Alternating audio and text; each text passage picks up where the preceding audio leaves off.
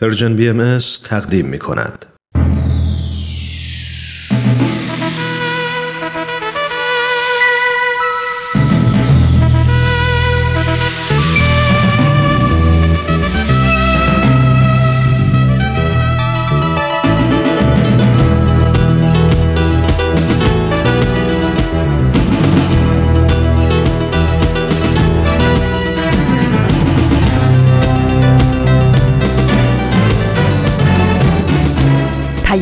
دوست. برنامه ای برای تفاهم و پیوند دلها.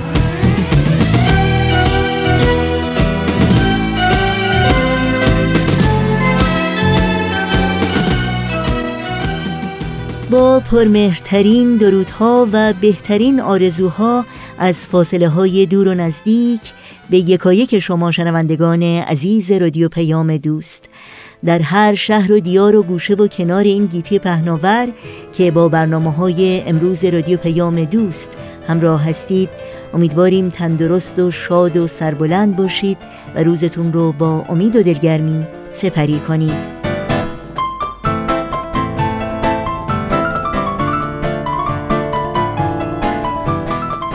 نوشین هستم و همراه با همکارانم میزبان پیام دوست امروز دوشنبه 22 مهر ماه از پاییز 1398 خورشیدی برابر با چهاردهم ماه اکتبر 2019 میلادی.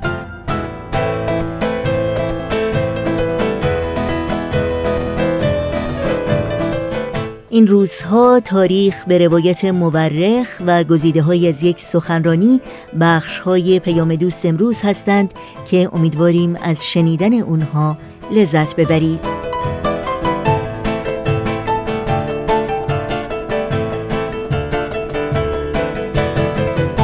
با تلفن، ایمیل و یا از طریق شبکه های اجتماعی و همینطور صفحه تارنمای سرویس رسانه فارسی باهایی با ما در تماس باشید و نظرها و پیشنهادها، پرسشها و انتقادهای خودتون رو مطرح کنید. اطلاعات راه های تماس با ما و همچنین اطلاعات برنامه های رادیو پیام دوست در صفحه تارنمای ما www.persianbahaimedia.org در دسترس شماست.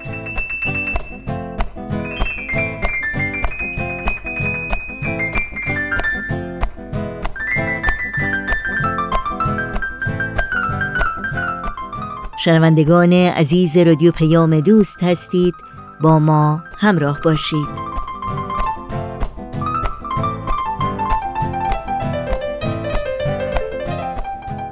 و ما این روزهای امروز بخش بسیار کوتاهی است از پیام اخیر بیت اعظم بالاترین مرجع اداری جامعه جهانی بهایی که به مناسبت جشن دویستمین سالگرد تولد حضرت باب بنیانگذار آین بابی و مبشر آین بهایی خطاب به بهایان عالم و همه کسانی که به زودی برای بزرگ داشته این رویداد خجسته و تاریخی گرد هم خواهند آمد ارسال شده.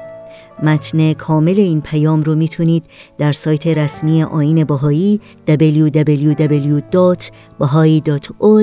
در صفحه جشنهای دویستمین سالگرد مطالعه کنید و با دوستان خودتون هم اون رو سهیم بشین. امیدوارم این قطعه کوتاه و پربار برای شما هم شنیدنی و تعمل برانگیز باشه.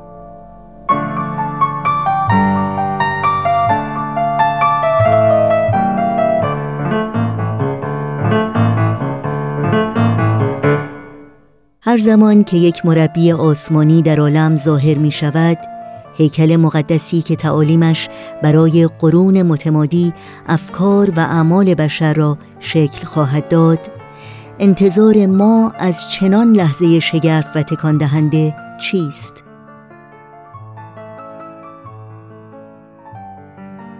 لحظه ظهور آن حضرت مانند ظهور سایر حیاکل مقدسه موجد بروز سریع قوای روحانی قدرتمندی گردید ولی صحنه برای تماشا به همراه نداشت بلکه مکالمه بود در پاسی از شب گذشته در منزل مسکونی سادهی بین یک طالب حقیقت و میزبان عالی قدر جوان که طی آن میزبان آشکارا بیان داشت که او مربی آسمانی و همان موعودی است که مهمانش در جستجوی او بوده است میزبان خطاب به مهمان گفت درست دقت کنید چه اشکالی در این تصور می کنید که من شخص موعود باشم؟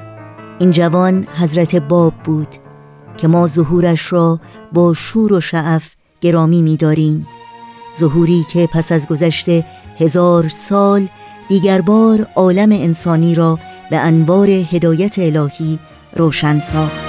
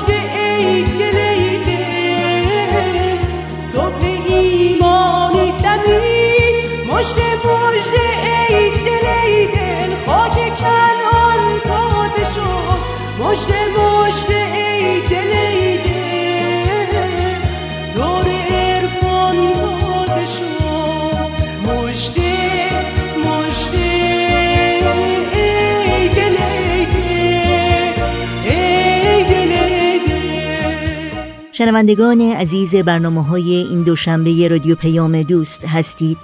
برنامه ای که در این ساعت خواهید شنید نمایش تازه است از مجموعه تاریخ به روایت مورخ با اجرای گروه نمایش رادیو پیام دوست.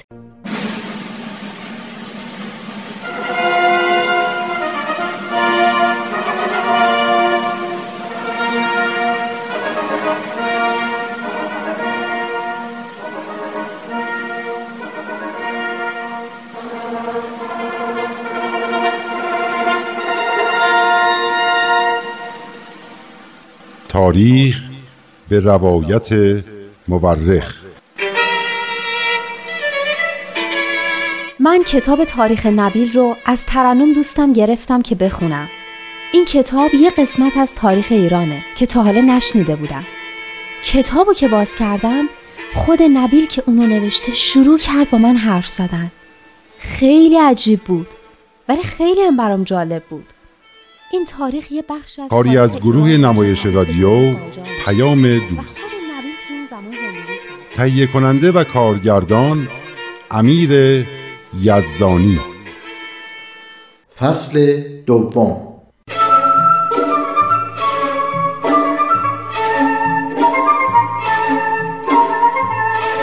به به ترنم خانوم بالاخره اومدی؟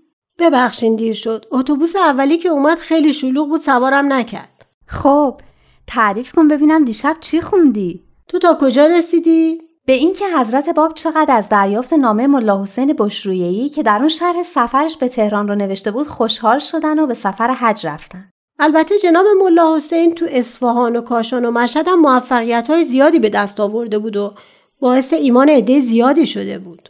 اما اونچه که حضرت باب رو از همه بیشتر خوشحال کرد شرح سفر ملا حسین به تهران و این بود که امانتی حضرت باب رو به حضرت بهاءالله رسونده بود و جواب محبت آمیزی دریافت کرده بود.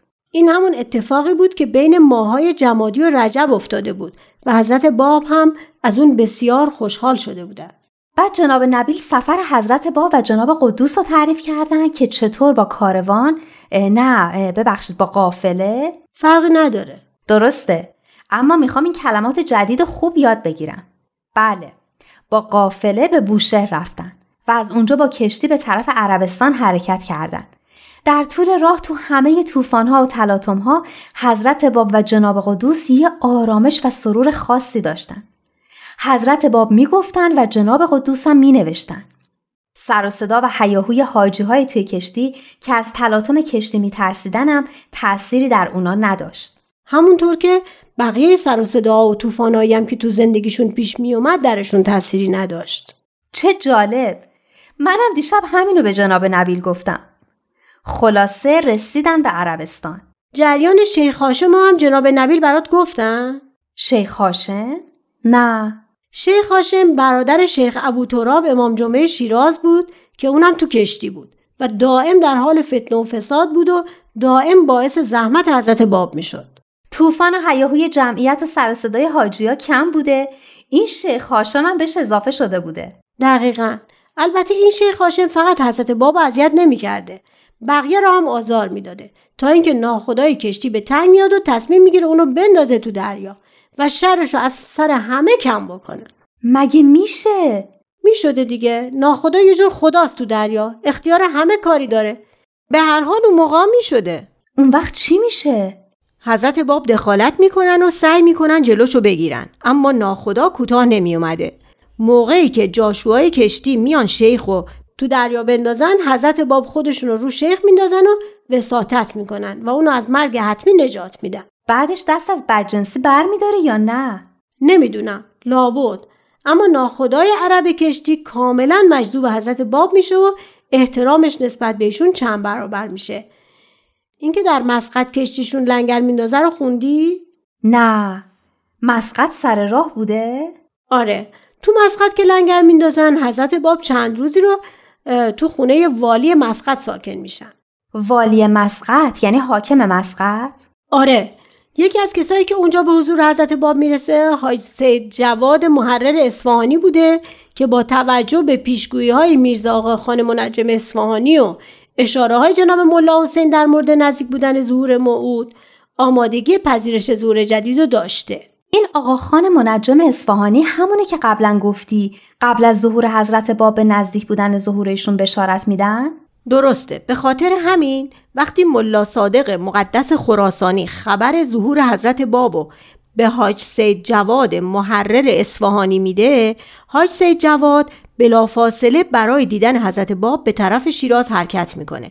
ولی حضرت باب به طرف مکه حرکت کرده بودن. اینه که سوار کشتی میشه و خودش رو به مسقط میرسونه و بالاخره به محبوبش می‌رسه. خلاصه سفر از بوشهر تا جده در عربستان یه ماه طول می‌کشه که با توجه به طوفان‌های شدید و جمعیت زیاد داخل کشتی و دعوای حاجیا با هم خیلی سفر سختی بوده. حضرت باب درباره این سفر میفرمایند تو دفترم نوشتم اینجاست. چنانچه خود در سفر مکه دیدم که نفسی خرجهای کلیه می نمود و از رفیق خود که هم منزل او بود به قدر یک فنجان آب از او مزایقه می نمود در کشتی. به واسطه آنکه عزیز بود. میفرمایند آب عزیز بود به خاطر اینکه کم بوده. یعنی آدمایی بودن که خرجای زیادی می‌کردن. اما حاضر نبودن یه فنجون آب به رفیق و هم خونه خودشون بدن. البته خونه که نه همون کشتی که همه با هم توش بودن. آفرین. بعد میفرمایند در سبیل مکه امری که عقبه از هر امری بود نزد حق. و حبت عمل ایشان می‌شد نزاع حجاج بود با یکدیگر. چه این امر در هر حال حرام بوده و هست. پیداست که نفهمیدی. درسته؟ راستشو بخوای نه زیاد. لغت سخت زیاد داشت. یعنی در راه مکه کاری که پیش خداوند از همه امور زشتر بود و باعث می‌شد عمل حج حاجی ها بی سمر بشه و برباد بره دعوای حاجی ها با هم دیگه بود. چون هر دلیلی هم که داشته باشه این کار اشتباه و بده. راستی می‌دونی جده به عرض هوا مشهوره؟ برای من که خیلی جالب. این که گفتی یعنی چی؟ عرض هوا یعنی زمین هوا میگن قبر هوا که مادر نوع بشر بوده در جده است. یعنی واقعا می‌دونن قبر هوا کجاست؟ نمی‌دونم. به این اسم مشهوره. حقیقتش رو دیگه خدا می‌دونه. خلاصه که گفته شده که جمعیت حاجی ها در اون سال به هفتاد هزار نفر رسیده بود و خیلی از اونا منتظر وقوع حادثه تازه‌ای در عالم اسلام بودند و به روایات و اشعاری که به سال قرص اشاره می‌کرده استناد می‌کردند. سال قرص یعنی همون 1260 سال ظهور حضرت با. یعنی همون سالی که توش بودن. همه اومده بودن ببینن چه خبر میشه. به حج اون سال چون عید قربان به جمعه افتاده بود حج اکبر می‌گفتن. تو اون ایام افراد زیادی حضرت باب ملاقات می‌کنن و خبر ظهور موعود در میون حاجیا پخش میشه. اما دو واقعه از حوادثی که اون سال اتفاق میفته خیلی مهم بوده. یکی ابلاغ امر مبارک به میرزا محیط کرمانی یکی هم ابلاغ امر به شریف مکه. ابلاغ امر یعنی چی؟ ابلاغ که یعنی رسوندن. ابلاغ امر یعنی اینکه خبر اومدن امر یا آین تازه الهی رو به کسی بدن. یعنی به کسی بگیم که دین تازه ظاهر شده. آفرین. تو آثار باهایی به میگن ابلاغ امر. شریف مکرم فکر کنم قبلا شنیدم. اما بازم یادم نیست یعنی چی. اینو که خودم من بلد نبودم. از بابام پرسیدم. اونم دقیقا نمی‌دونست. خلاصه تو اینترنت گشت معلوم شد که اون موقع به علویان حاکم بر مکه می‌گفتن شریف مکه. پس حضرت باب به حاکم مکه اعلام می‌کنن که دین تازه ظاهر شده یا در واقع موعود اسلام ظاهر شده. آفرین. اما قبلش بذار جریان میرزا محیط کرمانی رو برات بگم. اونو که دیشب جناب نبیل مفصل برام توضیح دادن. باور کن تا صبح خوابشو می‌دیدم. آخه آدم انقدر نمی‌دونم اسمشو چی بذارم. اصلا چرا حضرت باب به یه همچین کسی اهمیت می‌دادن؟ چون خودشو رهبر شیخیه و جانشین شیخ احمد احسایی و سید کاظم رشتی می‌دونست. حضرت باب می‌خواستن حجت رو براش تموم کرده باشن. دیشب خیلی درباره آدمایی مثل میرزا محیط کرمانی فکر می‌کردم و تو ذهنم اونا رو با قدوس مقایسه می‌کردم چقدر آدما با هم فرق دارن. اون عشق و وفاداری و این شک و تردید و عقب و جلو کردن. من که فکر نمی کنم کسی دلش بخواد جای میرزا محیط کرمانی باشه. قهرمان من که قدوسه.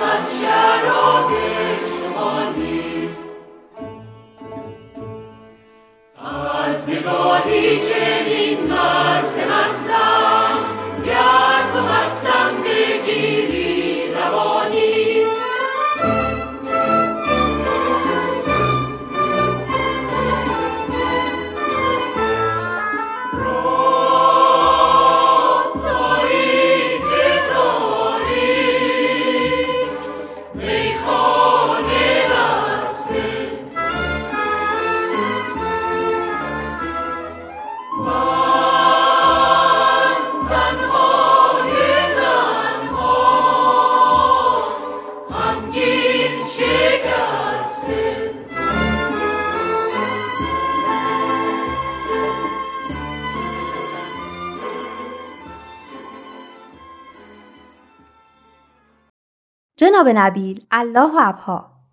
امشب از ابلاغ امر به شریف مکه برام بگین. مرحبا می‌بینم که به خوبی با اصطلاحات امر مبارک آشنا شده اید. آره اینا رو از ترنم یاد گرفتم. دیشب از اینکه حضرت باب چطور امر رو به میرزا محیط کرمانی ابلاغ کردن گفتیم. بعدش هم که می‌خواست پنهانی به دیدار حضرت بهاءالله بره. ایشون جواب سختی بهش دادن که البته سزاوارش هم بود. بله جواب حضرت بهاءالله که به میرزا محیط رسید خیلی پریشان شد.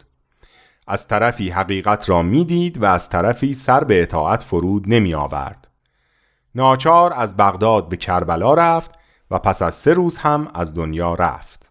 یه جورایی دلم به حالش سوخت. بیچاره این آخرین فرصت هم از دست داده بود.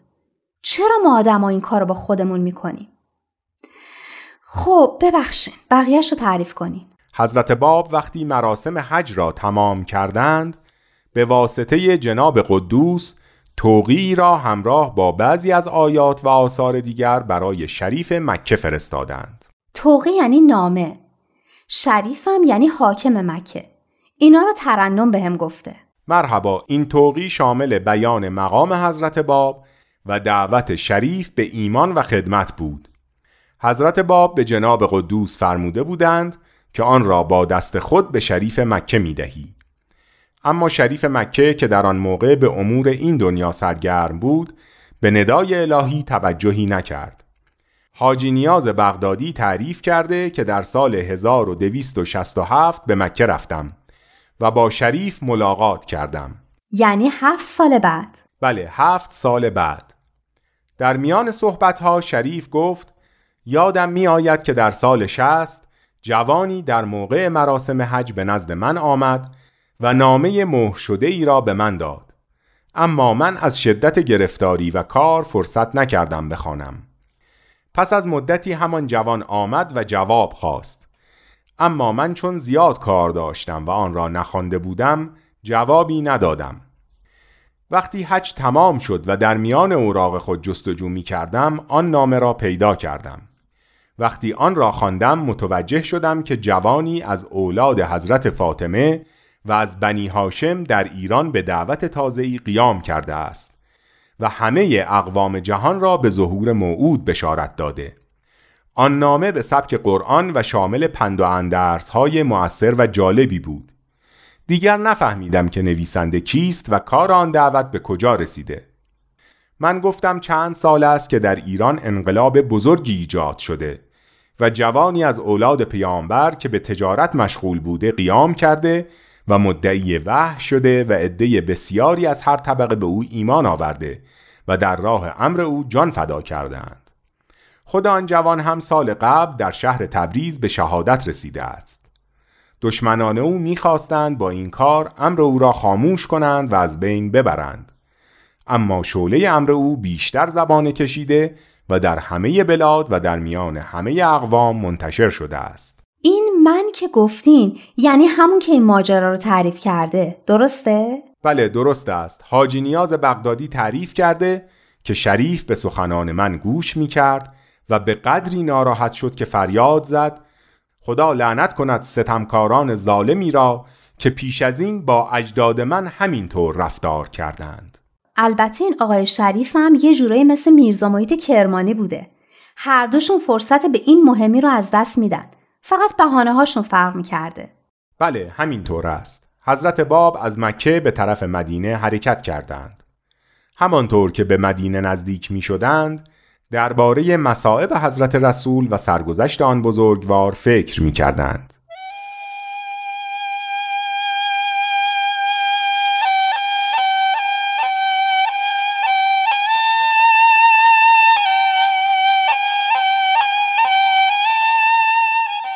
آثار قدرت الهی که در گذشته از این سرزمین آشکار و به مردم جهان زندگی می بخشید با جلال و عظمت در مقابل چشمان حضرت مجسم می شد هرچه به مدینه که محل دفن رسول الله است نزدیکتر می شدند بیشتر به دعا و مناجات می پرداختند در بین راه به یاد شیخ احمد احسایی افتادند که چطور قیام کرد و بشارت این ظهور جدید را به مردم داد.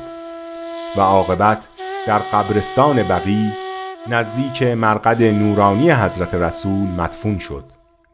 فکر می کردند که مدینه همان شهری است که حضرت رسول پس از گذراندن دوران پرمشقتی از زندگی خود به آن آمدند و تا آخر عمر در آن ماندند. آنگاه شهدای راه اسلام و کسانی که جان خود را در راه حضرت رسول فدا کرده و دین اسلام را یاری نموده بودند در مقابل چشمان مبارکشان مجسم شد.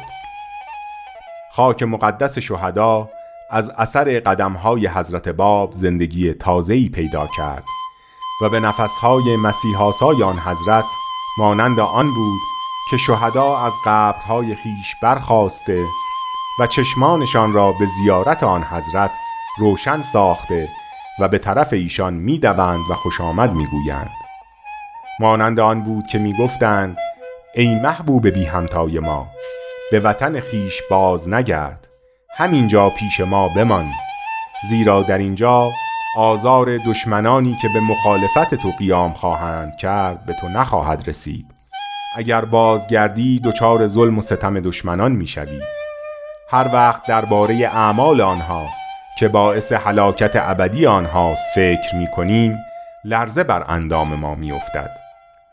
گویی حضرت باب به زبان روح پاسخ می‌دادند من به این جهان آمدم تا بزرگی و جلال شهادت را ببینم. دعا کنید که خداوند ساعت شهادت مرا نزدیک کند و جانفشانی مرا قبول نماید. خوشحال باشید. مسرور باشید. زیرا من و قدوس به زودی با نهایت خلوص به قربانگاه وارد شده و در راه مولای خود بهاب جان فدا خواهیم کرد. قطرات خون ما مانند بذرهایی است که درخت خداوند از آن خواهد رویید درخت تنومند و پرقدرتی که جمیع ملل و امم جهان در سایه آن خواهند آرمید.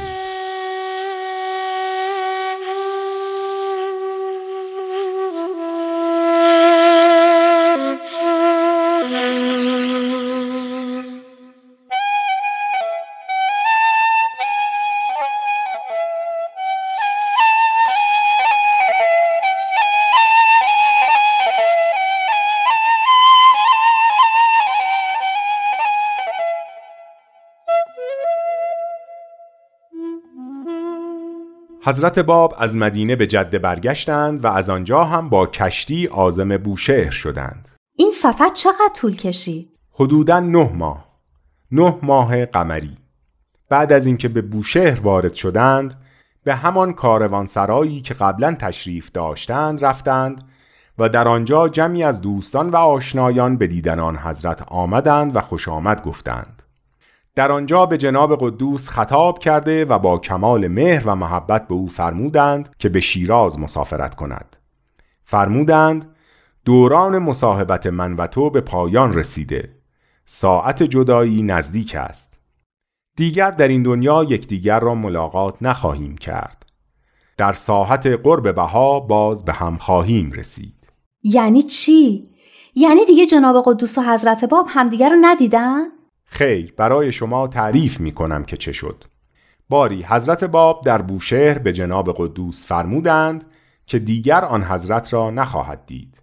ایشان فرمودند در این جهان خاکی دوران معاشرت تو با من فقط نه ماه بود که تمام شد.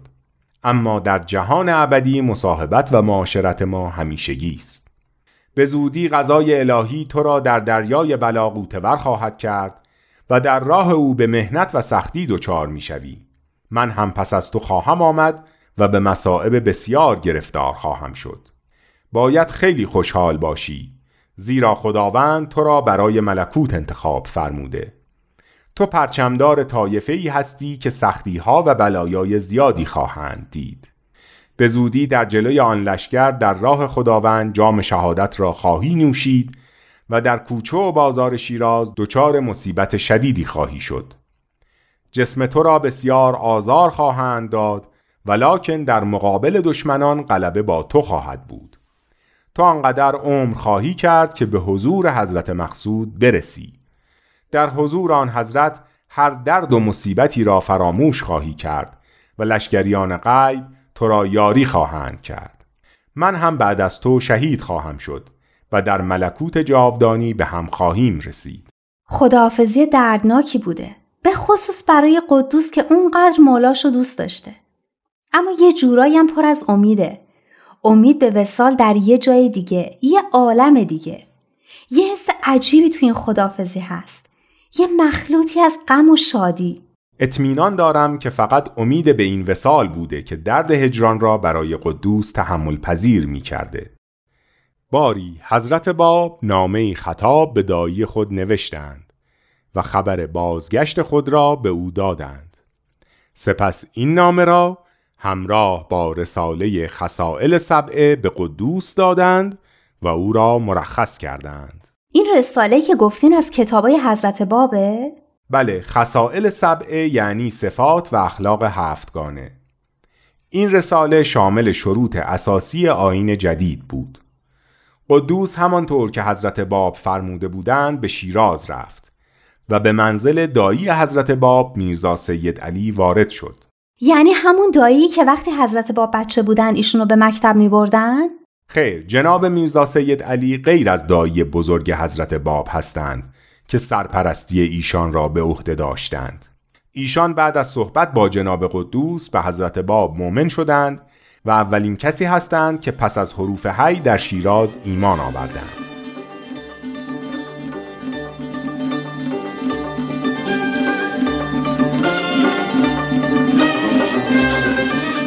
با نمایش این هفته تاریخ به روایت مورخ از رادیو پیام دوست همراه بودید در ادامه برنامه های امروز با هم به قطعی موسیقی گوش کنیم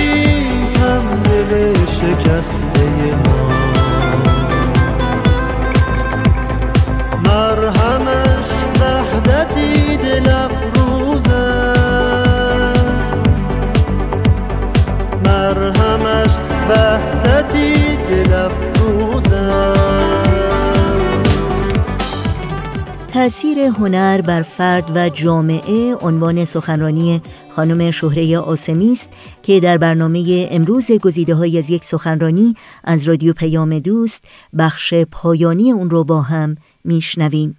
خانم شهره آسمی روزنامه نگار، کارگردان تئاتر و از فعالان پرکار برنامه های فرهنگی به خصوص فستیوال نوروز در منطقه واشنگتن دی سی در آمریکا هستند و این سخنرانی رو در 28 مین کنفرانس سالانه انجمن دوستداران فرهنگ ایرانی ارائه دادند.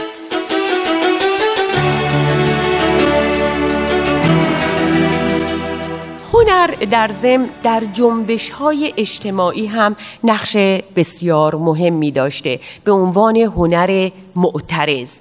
اگر بخوایم در خود آمریکا از هنرمندانی که روی جنبش ها اثر گذاشتن می‌تونیم از گروهی اسم ببریم به نام نان و عروسک که اینها در سال 1960 شکل گرفتن و کارشون این بودش که بر ضد جنگ ویتنام و نجات پرستی عمل بکنن. یک گروه تئاتری بودن. موضوع نمایش نامه ها رو به اون صورت کامل و با ساختار محکم و اینها نمی نوشتن موضوع رو همون روز یا روز قبلش بین هم مطرح می کردن می رفتن بیرون. کیسه های خونی همراهشون می بردن وقتی به اینا حمله می کردن کیسه های خون رو پاره می کردن با همدیگه گفتگو می کردن و می تونستن خیلی اثر زیادی بذارن. و موضوع هم که انتخاب می کردن موضوع های بسیار ساده ای بود که بتونن مسائل خودشون رو مطرح بکنن اگر می‌خواستن نمایشی داشته باشن چون از بودجه های زیاد استفاده به هیچ وجه نمی‌کردن از تجملات استفاده نمی‌کردن کارهاشون رو در گاراژ ها یا ساختمون های مخروبه که کسی اونجا زندگی نمی کرد اونجا اجرا می کردن.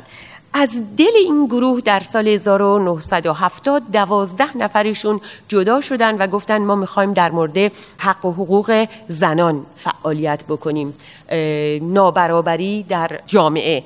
من مطمئنم که هنرمندان ما هم حتما به فکرشون می‌رسه که در کشور این نوع کارهای هنری رو انجام بدن ولی می‌دونید که اونجا به شدت دستشون زیر ساتور هست و نمی‌تونن این کارا رو بکنن.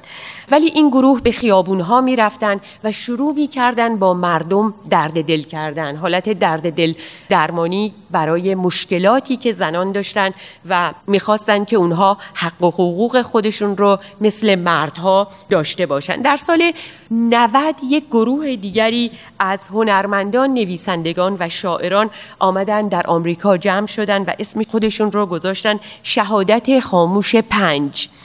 و اینها آمدن در اعتراض به قتل هایی که توسط مردان زنانشون رو میکشتن آمدن اعتراض کردن 27 مجسمه از این قربانی ها درست کردن و اینها رو در شهرهای مختلف میگردوندن که اثر خیلی زیادی روی جامعه گذاشت و تا سال 1997 پنجاه ایالت آمریکا رو پوشش دادن. غیر از این به صلاح مسئله هنر معترض که می‌تونه روی جامعه اثر بذاره در عین حال هنر می‌تونه فرهنگ ساز باشه و بتونه که روی فرهنگ اثر بگذاره. همونطور که خدمتتون عرض کردم خب هنرمندان ما دستاوالشون یه مقدار توی کشور برای ساختن فیلم و تئاتر و اینها زیر ساتور سانسور هست ولی باز تا اونجایی که بتونن می‌تونن بعضی مسائل رو مطرح بکنن. من می‌خوام اول این تیزر فیلم هیس دخترها فریاد نمی‌زنند. خیلی کوتاهه. اینو خدمتتون نشون بدم. چی می‌خواد از دست مراد فرار یعنی یه دونه می‌خوام درست کنم رنگ لباسش.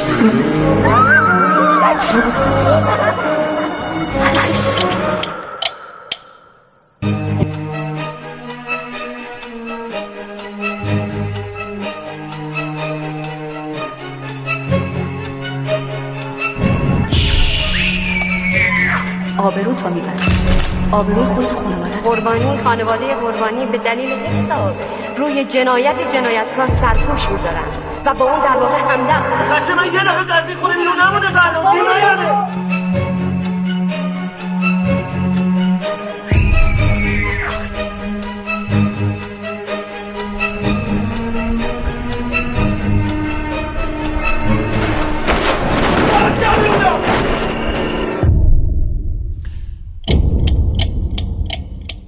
حسینی مریلا زاری مرسی تناز دیگه تبا بقیش تبایی لازم بابک. حمیدیان امیر آقایی تهیه کننده و کارگردان این فیلم خانم پوران درخشنده هستند و در حقیقت این فیلمی است در مورد تجاوزی که به دختران کوچکسال میشه. من مطمئنم متاسفانه حتما به پسرهام شاید این اتفاق میفته امیدوارم نباشه ولی این فیلم در مورد دخترها هست و اینکه ما به هر صورت من باور دارم غیر از قوانین ظالمانه ای که ما داریم افکار خود ما و جامعه ما مسلما تا اندازه مهم هست که تغییر بکنه تا ما بتونیم اون قوانین رو تغییر بدیم. و وقتی به بچه کوچیکی تجاوز میشه میگیم آبرومون میره حرف نزنیم نگین جایی یا دختره بدبخت میشه پس فردا می‌خواد تو این مملکت زندگی بکنه. هیچی نگیم. و همینها باعث میشه که مشکلات ما حالا این یکی از مشکلات هست همینطور به جای خودش بمونه. خانم درخشنده با مطرح کردن این موضوع مطمئنم که خیلی ها رو تکون دادن. چون هر چقدر شما بدونید راجع به این مسئله فرق می‌کنه تا جلوی چشمتون. با این حالت با این صحنه ها بتونید این رو به طور واقعی ببینید.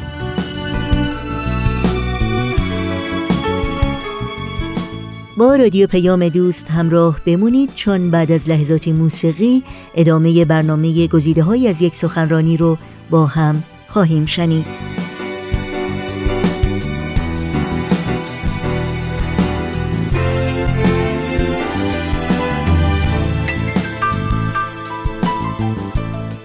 خواهش می‌کنم تیزر فیلم ملی و راههای نرفتهش رو هم نشون بدید. ملی و راه های نرفتهش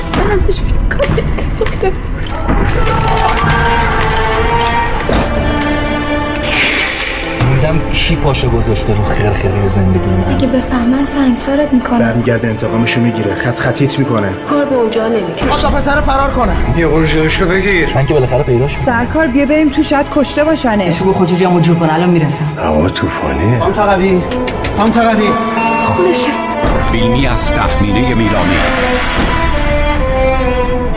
ماهور الوند. میلاد کیمران. السا فیروزازر جمشید هاشمپور افسر اسدی ستاره اسکندری جمشید جهانزاده فرزانه نشاطخواه ادیب غریب ملی و راه های نرفتهش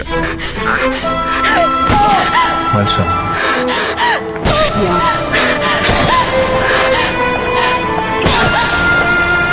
موبایل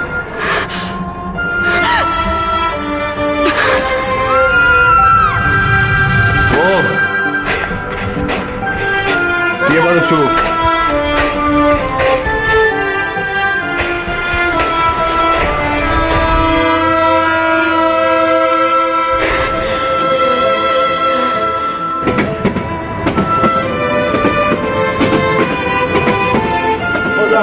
بشکنه دستش با چی زده؟ تهیه کننده محمد نیکبین. نویسنده و کارگردان تحمینه میلانی پخش از هدایت فیلم.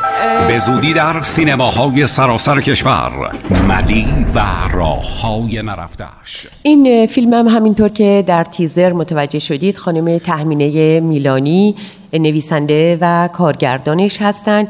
مسئله رو که ایشون مطرح می‌کنن مسئله خشونت خانواده است خشونت در خانواده و اینکه زن چقدر در خانواده ها مثل ملک و املاک بهش نگاه می‌کنن. اون پدری که به صلاح به بچهش منظورم البته همه خانواده ها نیست. به طور کل خانواده هایی که خانم میلانی در نظر داشتن چطور این باید از برادرانش کتک بخوره؟ چطور باید اون رو به عنوان یک موجودی که باید حرف اونها رو صد درصد گوش بده بعد ازدواج می‌کنه بعد شوهرش همون خشونت ها رو سرش در میاره؟ و برای اولین بار مسئله ای که مهم هست در این فیلم اولا فیلم رو بسیار خوب و جذاب درست کردن خانم میلانی میان در مورد خانه امن صحبت می‌کنن. خانه امن فکر می‌کنم یه مرکز خصوصی هست چون دولت من فکر نمی کنم از این مراکز اطلاع ندارم داشته باشن ولی این مرکزی هستش نمی‌دونم شایدم دولتی باشه ولی من فکر می‌کنم خصوصیه در این فیلم مطرح میشه. اینه که کسانی که کتک می‌خورن کسانی که مورد ضرب و شتم قرار می‌گیرن بتونن به این محل ها مراجعه بکنن. به هر صورت همونطور که چند لحظه پیشم خدمتون عرض کردم من فکر می‌کنم اگر ما بخوایم این قوانین زن ستیز ما در کشورمون تغییر بکنه اول باید این قوانین در خود خانواده ها تغییر بکنه تا بزرگتر بشه و ما بتونیم به امید خدا تو جامعه هم روزی قوانین رو عوض بکنیم.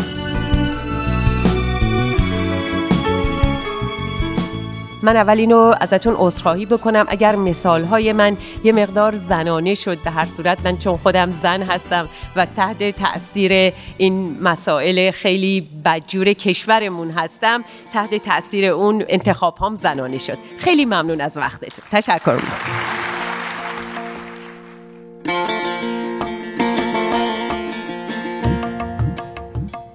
حالا وقت اون رسیده که اطلاعات راه های تماس با رادیو پیام دوست رو در اختیار شما بگذارم.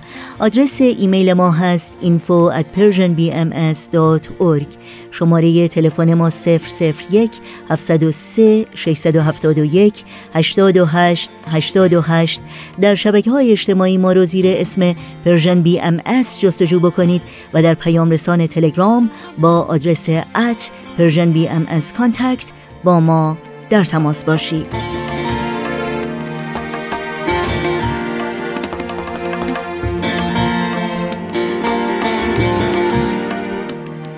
شنوندگان عزیز رادیو پیام دوست به اطلاعتون برسونم که به مناسبت دویستمین سالگرد تولد حضرت باب رادیو پیام دوست از تاریخ 26 اکتبر برابر با چهارم آبان ماه تا اول ماه نوامبر برابر با دهم آبان ماه به مدت هفت روز برنامه های ویژه‌ای رو تقدیم شما خواهد کرد.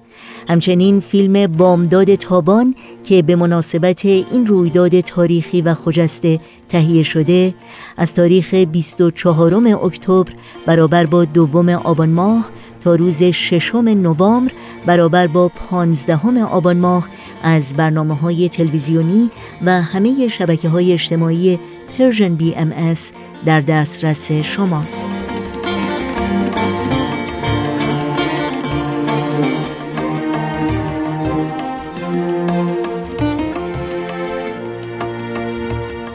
شنوندگان عزیز در اینجا به پایان برنامه های این دوشنبه رادیو پیام دوست می رسیم همراه با بهنام مسئول صدا و اتاق فرمان امید که زحمت ضبط برنامه امروز رو به عهده داشت و البته تمامی همکارانمون در بخش تولید رادیو پیام دوست به همگی شما خدا نگهدار میگیم. تا روزی دیگر و برنامه دیگر شاد و پیروز باشید.